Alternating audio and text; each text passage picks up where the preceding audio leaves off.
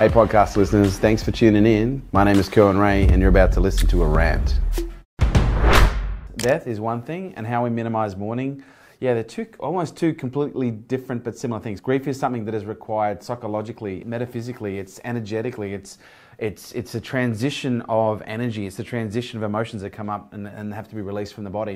And I think any time where we try to suppress grief, when we try to suppress the mourning, that grief, that mourning gets trapped in our body and it can oftentimes be then expressed. Like, because whatever we repress gets expressed and often in unhealthy ways.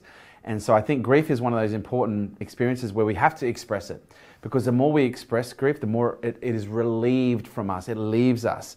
But the more we hang on to grief, the more we recycle that information. And it is information, it's energy. Energy contains information. And the more we recycle those emotions and those feelings and that energy, by not grieving, you're actually extending the grieving process because you won't be fully transitioning into that next phase that's required energetically, emotionally, and also psychologically as well. The second thing that I do to minimizes the grieving process, but it also enables us to deal with death better, is actually start to balance. It's a counterbalance because oftentimes when we experience death, we focus on the loss when we experience loss and we focus on the loss, that's what we'll experience. We'll experience the loss. But it's when we counterbalance that by saying, okay, well, what were the benefits you know, of this person being in my life? What am I grateful for for this person being in my life? Like, what were all the gifts that I received? Like, you literally start to go through and count your blessings because I think oftentimes when you look at someone who is gone, all you experience is the loss of what they brought. Whereas when you actually focus on what they brought, you start to realize, well, hang on, I didn't lose anything. I actually gained so much by actually having this person in my life. It's always proximity. And to me, death is that game of proximity. The closer the proximity to you,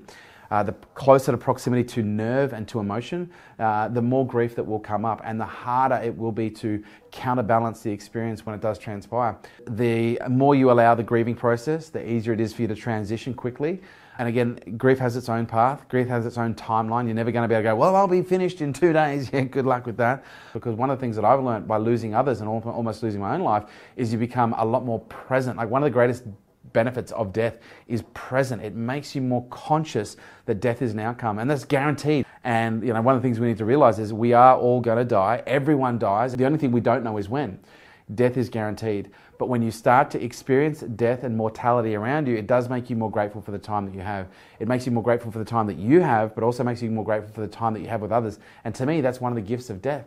And I think one of the most incredible gifts of death is enabling us to brace, embrace life. Because a lot of people live in this constant state or, or, or you know, fleeting states of fear because they're afraid they're going to hurt themselves. They're afraid they're going to get hurt. They're afraid, in some cases, at an extreme level, they're going to die. Whereas if you can, can confront and embrace the fact that you are going to get hurt, you are going to get feel pain, you are going to die, then you start to live a little bit more energetically. You start to live a little bit more outwardly, and you start to really experience everything that life has to offer. But I think they're both one and the same. The more gifts that you can get from the death and the experience of death, the shorter the grieving process will be, but the grieving process is required uh, in order for the energy to be transmuted uh, from the emotions that comes up, you know, as a result of that, that connection being uh, transformed. Thank you so much for listening. For more about what we do, check us out on Facebook, Instagram, Snapchat, and LinkedIn.